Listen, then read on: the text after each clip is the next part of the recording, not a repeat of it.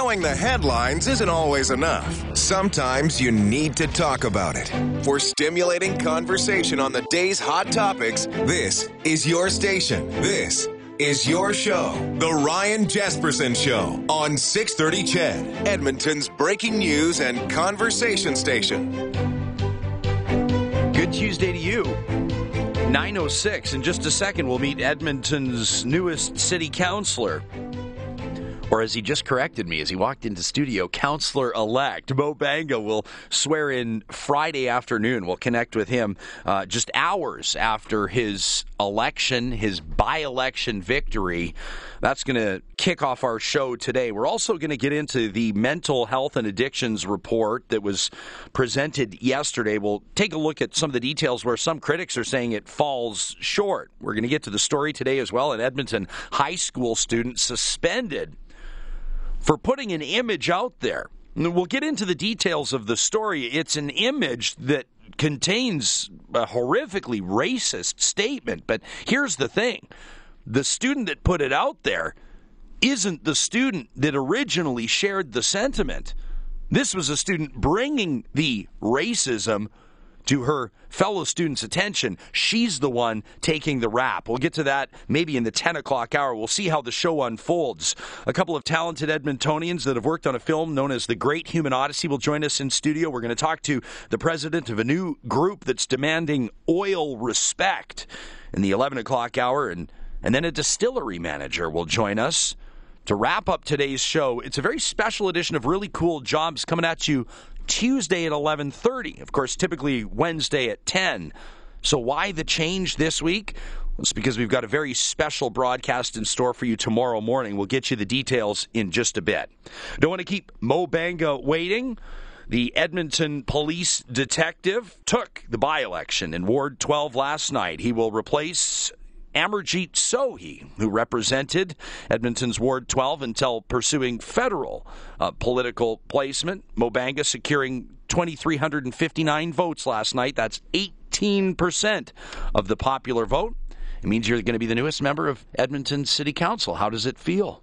It feels great, and uh, it feels great uh, just to know that uh, there are people who do recognize uh, the work you do in the community and uh, also uh, in with the youth and the seniors. This was a very unusual by election. As I'm sure you know, it set a record in the province of Alberta for the number of candidates that were seeking office 32 out of the gates. You kind of just, I think, alluded to why you think you won, but what was it that elevated you above the other 31 candidates? Well, again, uh, I've been a long term uh, resident of Ward 12, uh, almost 38 years and uh, most of my policing career also been spent in in and around this ward, uh, Ward 12. 17 of my 24 years, uh, first as a constable, then as a sergeant. Now, currently, I'm a detective in the same area uh, out of uh, uh, Millwood uh, station that's on uh, 28th Avenue and approximately 52th Street. Yeah, so you're not a former police officer. You're not a retired police officer. You've still got some business to take care of. That's correct, and I am yet to be retired uh, police officer, and uh, then uh, I guess I'll take my full time job as a city councilor. So you'll swear in uh, at Edmonton City Council at City Hall Friday at I heard 1.30. Friday at 1.30. Do we expect that you'll tender your resignation to the EPS before that? Uh, that will be done before that. I believe I have done my due uh, uh, uh, my due job with uh, Edmonton Police, and uh, now I'm ready to step into the next phase of my life as a city councilor. Will you be resigning from the police force with mixed emotions? I mean, we're talking 24 years of service. That is correct. I have uh, uh, made so many friendships in the past 24 years with not just uh, people in Edmonton Police Service, also with uh, other police services uh, across the country. Uh, uh, being involved in Edmonton Police Association, I have connected with many, and it's going to be pretty tough to go away, but we all have to move and uh, uh, tackle on the next phases in our life, uh, whether it's you know, from single to getting married to having kids, grandkids, and now this is the next phase in my life. What do you believe you bring to Edmonton City Council that's not already represented? Well, I definitely uh, do have a very good knowledge of uh, the policing aspects and uh, of uh, how we could uh, uh, tweak some of those aspects in deployment and also some issues working as a constable, as a sergeant, what needs to be done. And again, this is totally in conjunction with my team of city councillors and I have uh, uh, got to take care of uh, that. Uh, I do not forget where my roots are. Have you spoken with the mayor yet, or have you heard from uh, who will prove to be your council colleagues? I uh, spoke to uh, Mayor uh, Don Iveson last night after my win. He congratulated me, and I thank him for conveying his sincere appreciation and and uh, thanks to me uh, for running and uh, um, eventually being elected. And I have not talked to any councillors yet but I'll be doing that in the next uh, couple of days for sure. I mean, we're talking hours. You've you've barely known for 12 hours. I think almost exactly 12 hours and five minutes yeah. that you're the counselor. Yeah, that's correct. And uh, uh, again, after appreciate uh, appreciating all my uh, volunteers, uh, co- colleagues, uh, um, my uh, campaign workers. I I was so overwhelmed last night and uh, barely get a chance to sleep. And now I'm here. This is my fifth interview since six thirty in the morning. You're kidding me. Now. Well, I, I, saw you with our friends over at the Global Morning News just a few minutes that, ago. So you've been you're making your way all across the city, which probably will I, I maybe give you some insight into the expectations of this new role. You know, people are going to be pulling at you from all sides. That's correct. Uh, and uh, throughout my uh, career with uh, Edmonton Police, I have learned that uh, one uh, uh, one side of uh, folks you need to uh, be always uh, having on your team is uh, media, and I'm uh, going to be available. well, I'll tell you what. I don't know if I can say I'm going to be on your side all the time or not, Counselor, but I'll tell you, you'll always have an open door here, and, and we, per, we we endeavor to ask as fair questions as we possibly That's can. That's correct, and I will always be, be honest, answering the questions you have and your listeners have, and uh, I may not have all the answers, but I will make sure that I do provide them with answers, if not at the time, later on a common theme when it comes to the relationship between Edmonton's city council, or any city council for that matter, and a city's police force, in this case the EPS, is budget. And Chief Rod Knecht has asked for a significant increase in budget over the next three years. In failing to grant the full amount, Edmonton City Council suggested to the chief, and, and he has reciprocated that message, that the methods of policing will have to change, that Edmonton may have to adopt more of a community policing model. Based on your experience behind the badge, what works and how will you be approaching your message to your council colleagues on policing at times when budgets are tight? Uh, of course, the budgets are tight. And uh, again, uh, just like our homes, uh, it's the same thing with the city. We always have limited supply of uh, money that's going to be coming in, and we can't overspend.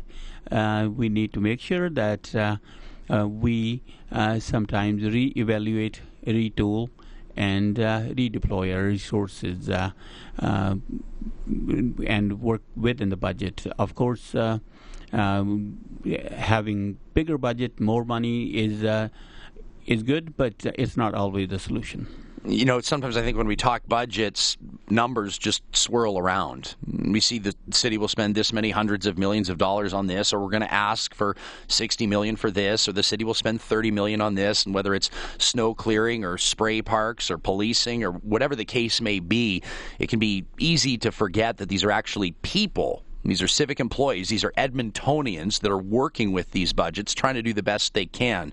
What do civilians maybe not realize right now about some of the challenges that Edmonton's police officers are facing and are working with on a daily basis?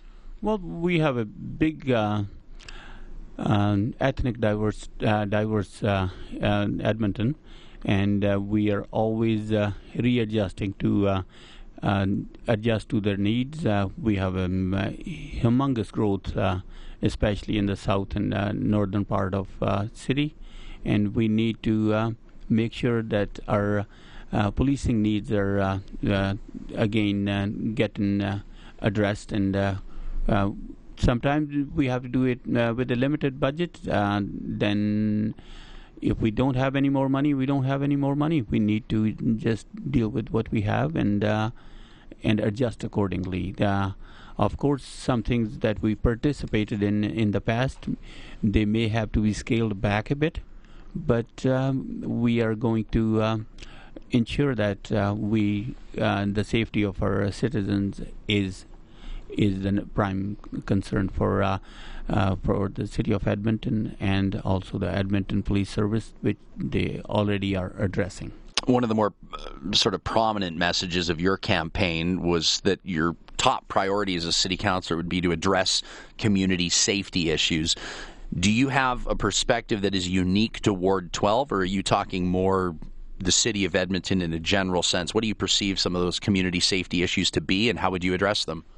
Well, again, uh, we need to uh, work with our diverse population, especially in Ward 12, uh, to uh, uh, meet all the stakeholders and see what their needs are and how could they assist in uh, with us in policing them.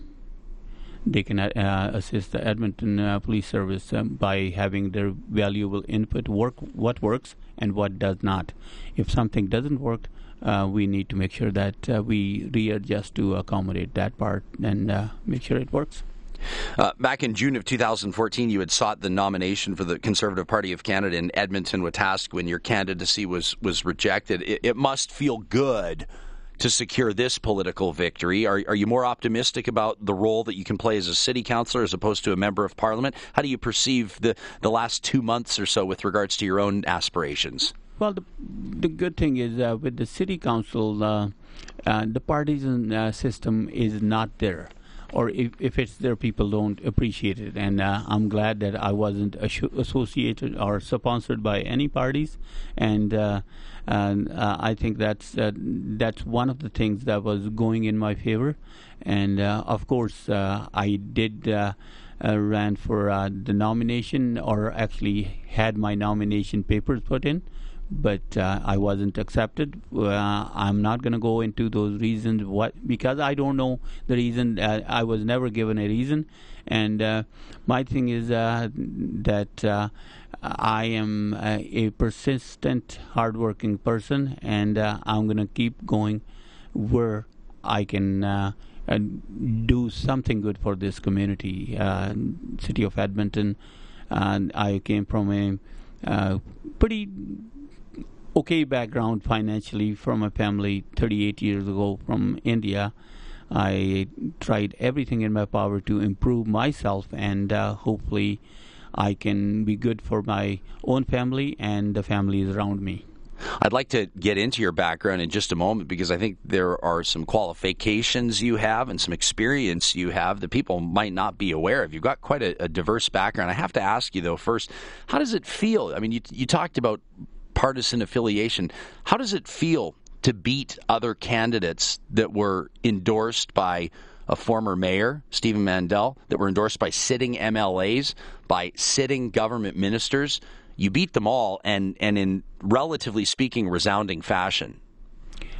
Yeah, uh, like I said, I when I uh, ran for uh, this election, my first uh, uh, talk with uh, my uh, most trusted sources was that. Uh, uh, uh, everybody was pushing that you know we should get this person to endorse you this per- that person to endorse you our thing was you know it is the people that actually they vote for you and you convince the people uh, sure, uh, uh, endorsements are going to work sometimes to a point, but again, uh, there is uh, people are the eventual uh, electors for you. They not the endorsements. It was uh, qu- quite the election result to sift through last night. I mean, uh, you know, I'm, I'm, taking a look here right now. Again, there were 32 candidates on the ballot, and, and, and, you read through, you had you won it with 2,359 votes. Uh, there were a couple other candidates that secured more than a thousand. Deep Singh, Sandhu, uh, Laura Thibert as well, and and then a whole bunch of candidates. I mean, votes ranging from five for Rory Koopmans all the way up to, you know, 100, 200, 300 for the odd candidate.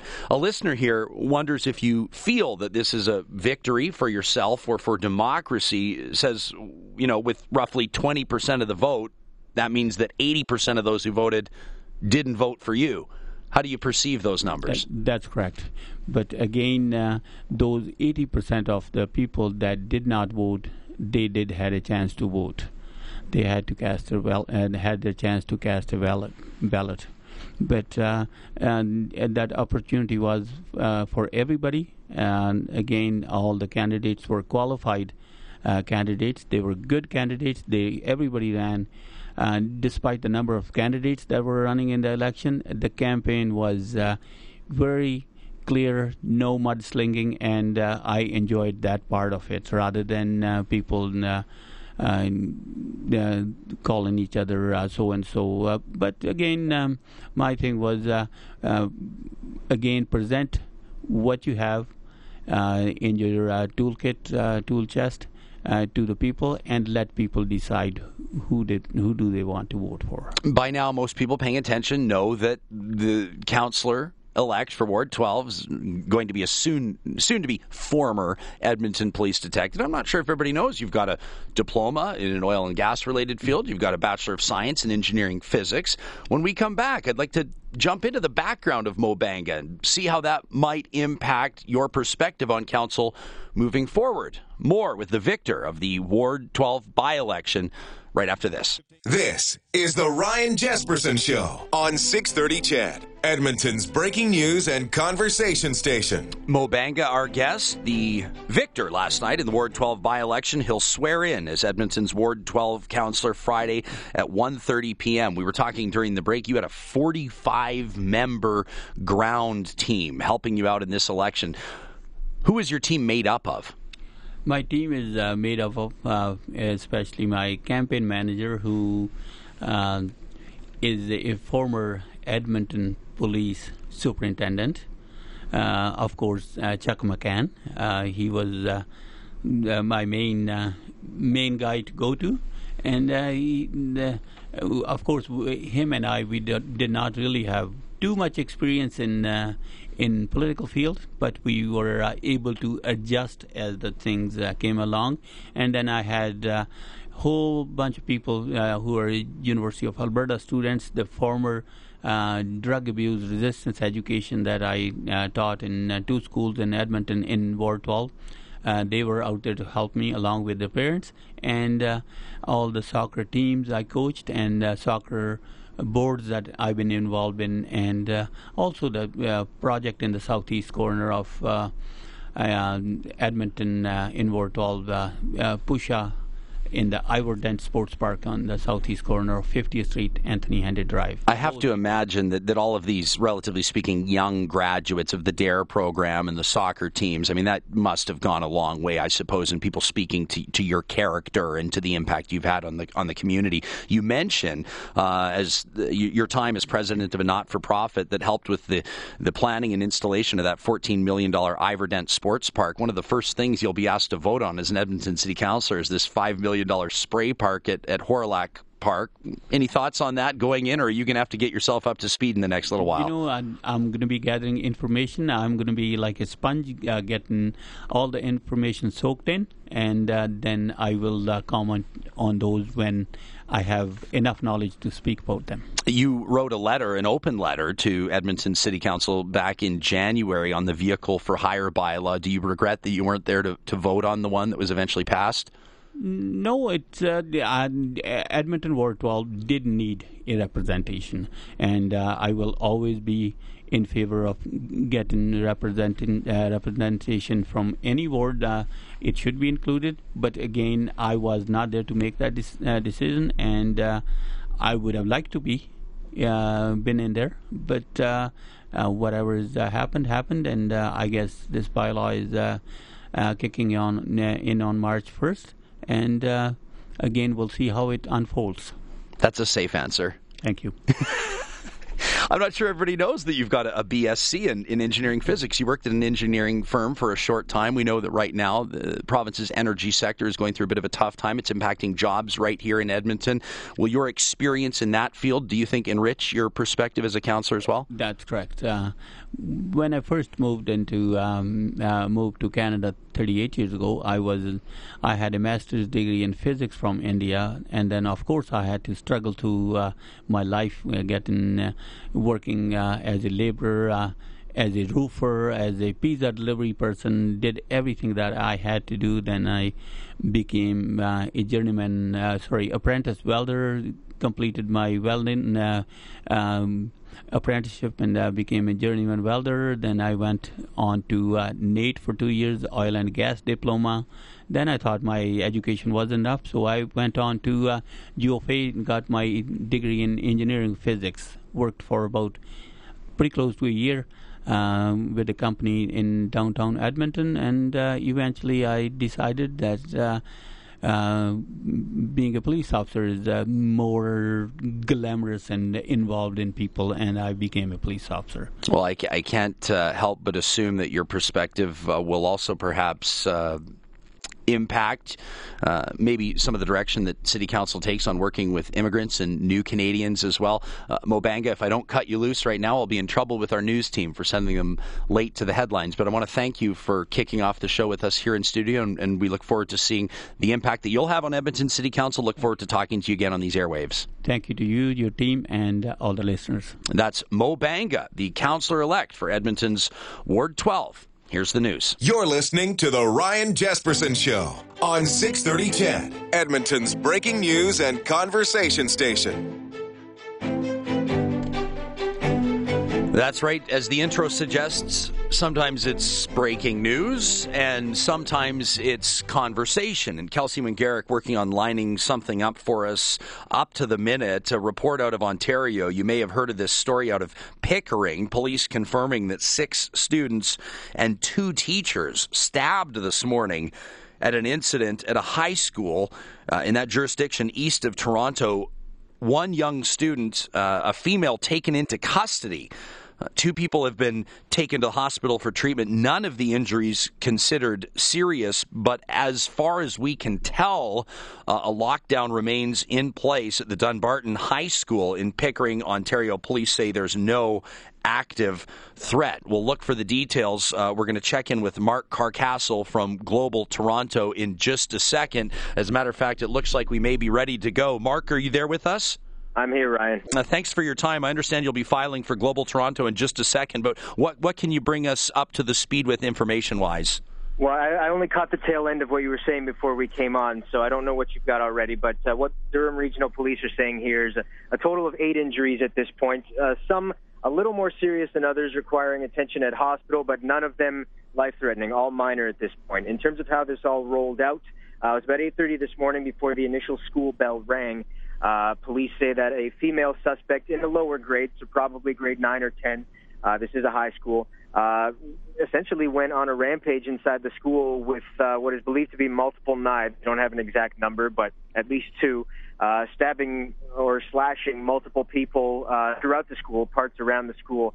Uh, this is all coming from, I guess, what police are able to gather from uh, witnesses who were inside the school at the time. Um, now, she was eventually stopped somehow by uh, school staff. Police don't, or at least they're not saying at this point how, whether she was tackled, whether she was talked down, but whatever they did, uh, the, the school staff who managed to stop her were also injured, uh, but managed to get the attack put to a stop and managed to keep her restrained and held down until police uh, were able to arrive and, and make the arrest. Um, now, there were some students who uh, once the school were put in, was put in lockdown, uh, actually weren't in the lockdown because when all this happened, many students just ran through the halls and ran outside the building. So uh, we've been speaking to students outside for most of the morning just about what they saw and what happened. They report absolute chaos inside the school at the time. Uh, some of them saw some of the people that they believed were victims uh, holding various parts of their bodies. We spoke to uh, one student who saw a girl holding her neck, another student who saw uh, a, a, male student on the ground uh, holding his abdomen area. So uh, we're starting to get sort of bits and pieces of information about what might have happened in there. But uh, definitely a, a, a very scary day for, for students and, and the parents who were milling around outside here too. We've now learned that parents are picking up their kids on the other side of the school, the uh, the rear door. So there's not as many milling around the front entrance now. But uh, I mean, I'm not a parent, but I can only imagine what is going through the heads of these parents, many of whom who just dropped their kids off five minutes before receiving texts from them saying the school is now in lockdown. Come get me. Yeah, I mean, uh, geez, this is the type of story you hear about. You never think it's going to happen at, at, your kid's school. Mark, have you been able to determine anything about the potential relationship between the accused, the 14 year old, or the or the young w- woman that's in custody, and the stabbing victims? Was there any connection that you can determine? It doesn't sound like anything at this point. Speaking to some students, many of them are, are unfamiliar with the student, uh, and one of the uh, the boys that we spoke to here says from what he understands about her, he's in grade 12, so he doesn't have any classes with her. But uh, from what he's heard around the school, she was he referred to her as kind of an isolated student. Uh, he mentioned uh, that she would seem to change her name almost every day. Um, often wore long dresses and wigs. Now, in cases like this, there's often a lot of misinformation that goes around in the early days, and a lot of stuff, quite frankly, gets made up. So uh, we don't know exactly how accurate that is at this point, but it sounds like it could have been someone, according to the student, who might have been bullied, didn't get along with other students, but again, early preliminary stages, so don't know exactly how accurate that is at this point. All right. Well, Mark, we'll, we'll stay tuned to Global News for updates on this story. Thanks for taking the time to speak with us. No problem. Thank you. That's Mark Carcasole reporting for Global Toronto, and of course, I would imagine for partners from coast to coast. We'll keep you updated. Uh, the next uh, 6:30 CHED News update coming up in 19 minutes. We'll fit in a quick break, and then we have a couple of other school-related stories we'd like to get to. An Edmonton high school student suspended for a social media post, but the details are a little confusing. Was the wrong person punished? We'll get to that story. Plus, the University of Alberta's pro life group being charged for security. The charge is so high, more than $17,000, they say they'll likely have to cancel an event. Is this censorship? We'll get into that as well when we return. This is the Ryan Jespersen Show on 630 CHED, Edmonton's breaking news and conversation station. 945 on this Tuesday morning. Have you been paying attention to this story out of the University of Alberta? You may remember back in 2015, in the month of March, the U Alberta Pro Life Group. They had planned and, and, then carried out a demonstration outside, kind of uh, generally speaking, outside of the, the hub mall area. And pro choice protesters rallied at the same time. There were some powerful images, uh, a whole bunch of, of placards and, and homemade signs, those wearing pride flags and carrying other banners standing by the dozens in front of graphic images of aborted fetuses. It was a protest of a protest. And so when U Alberta Pro Life reapplied you know, they're a registered student club, and they reapplied for a similar event this month. The University of Alberta asked for a $17,500 security fee. The university saying that, you know, any event that would include alcohol or any uh, event that could lead to potential conflict between groups is subject to such security fees. Here's Amberly Nickel, president of U Alberta Pro Life, on the big charge. Um, well, last year when we did the event, unfortunately, some students decided to respond to our event by blockading it. They they obstructed our display with large bed sheets and with uh, signs and disrupted the event with loud chanting. Now, you may remember on this show last year, we spoke to Amberly Nickel, and then we spoke to organizers of the protest against the protest. We talked to both sides about some of the nuances of their position. Those that took issue with U Alberta Pro Life's display said nobody needs to see these images of aborted fetuses. Some suggested that this was triggering horrific feelings for either those that have gone through an abortion or those that perhaps have lost a child to miscarriage. Meantime, U Alberta Pro Life has gone on record saying, hey, if abortion is disturbing to look at, it raises questions. Maybe we should talk about the nature of abortion itself. Now, this is interesting because Calgary's Justice Center for Constitutional Freedoms is stepping up in defense of U Alberta pro life. They say that this $17,500 security fee is actually essentially just a gag order. It's stepping all over freedom of expression. And isn't that what universities are supposed to be all about? Now, to add to the drama here, U Alberta Pro Life actually sued the U of A based on their experience last year.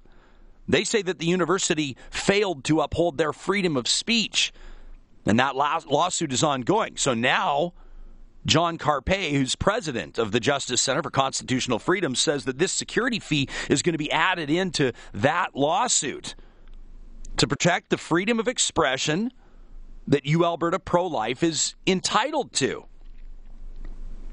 On the text line, Stevens chimed in and, and he says, you know, this imposition of this security fee, it seems to encourage the bullies.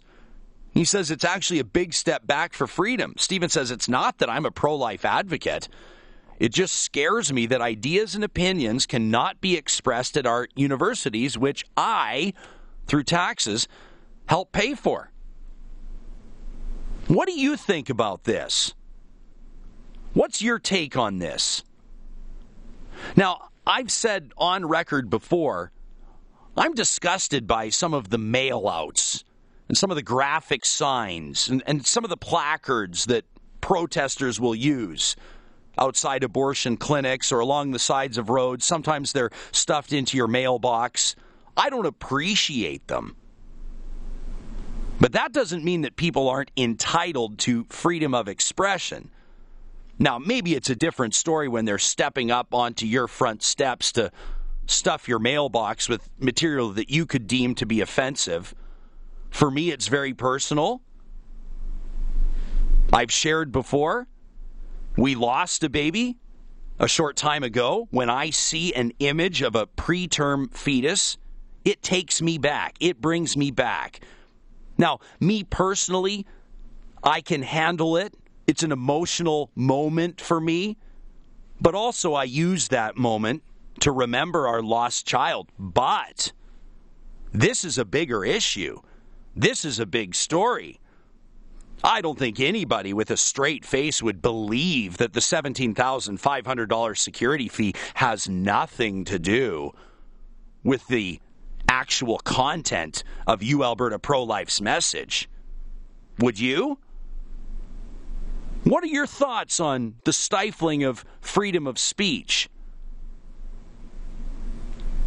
Let's open up the phone 780 496 0063. We'll get to your calls right after this. The University of Alberta says that its registered student group Go Life, a pro life group, will have to pay $17,500 in security fees if they'd like to hold a demonstration, as per the one last year that was interrupted by pro choice demonstrators. Cher says, I'm pro choice, but it's not my choice. I don't need to see those images, and I don't think anyone needs to see that. She says, Why would we put graphic photos of aborted babies out for the world to see? Women that have made that choice once, I will never judge. Alex from Bonnyville says this reminds me of a similar incident at the University of Toronto where a group of feminists protested and blockaded access to a seminar held by a men's rights movement. Alex says, I'm all for freedom of speech, but once you start silencing others, you play a very dangerous game. You become the very thing you're fighting against. Mick says, I don't agree with pro life at all, but they do have a right to express their beliefs. This is censorship. Let's find out what Bill has to say on the phone lines. Hi, Bill. Hi. What's your take uh, on this? It's not the only group that faces prejudice and hatred within our campuses across North America. But it just goes to show that every time, you know, something that needs to be talked about gets so defensive. And you know what? I'm pro choice, but I want to see those graphic images because that's what's actually going on. Why do we have to deny the truth all the time? That's a good thing to think about, Bill. I appreciate that. Dennis, what are your thoughts on this?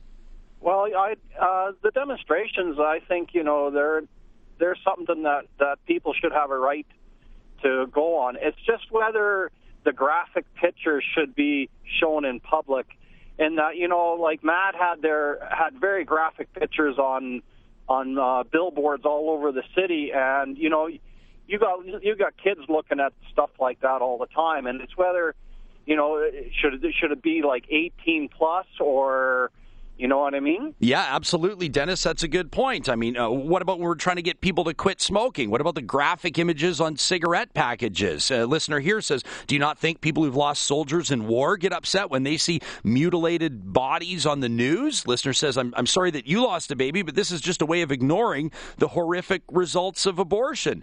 Another says, Okay, hang on. So am I okay then to protest murder and put up posters of dead people and dead children?